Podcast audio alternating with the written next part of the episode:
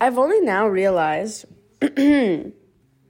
how much I hate big corporations, and it. I think it took me this long, and I'm kind of shocked. Let me explain this big better.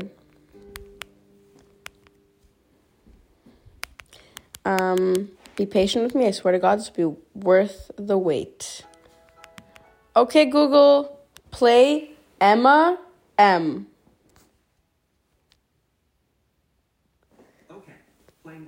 on Spotify. Okay, Google, next. Okay, Google, next. There we go. I literally Russian. Um, so basically, Google doesn't really understand Russian, so um, I'm forced to just say the name of the artist and skip through until it gets the song. In any case,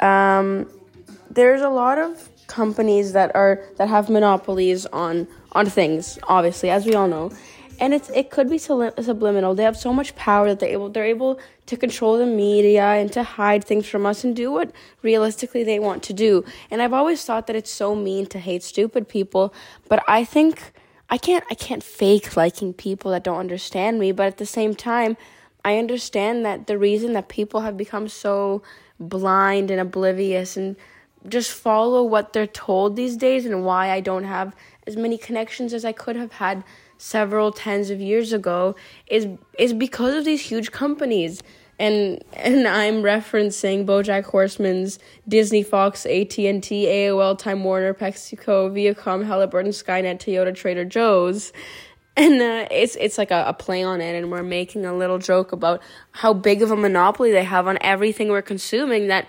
naturally they are manipulating what the general public thinks. You go on the metro, you see everybody on their phone. You go on the street, everybody's on their phone. They're consuming, they're consuming all this information that we're being fed. And I hope I don't get tracked down.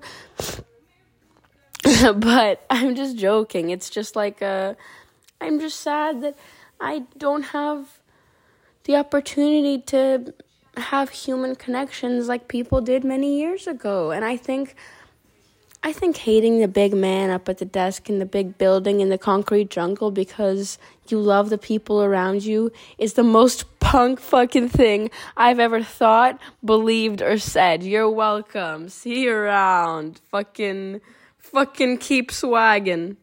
So basically, in in continuation from what I just came from saying, my hatred towards these companies is misdirected towards those that are affected by their actions, by the actions of these companies.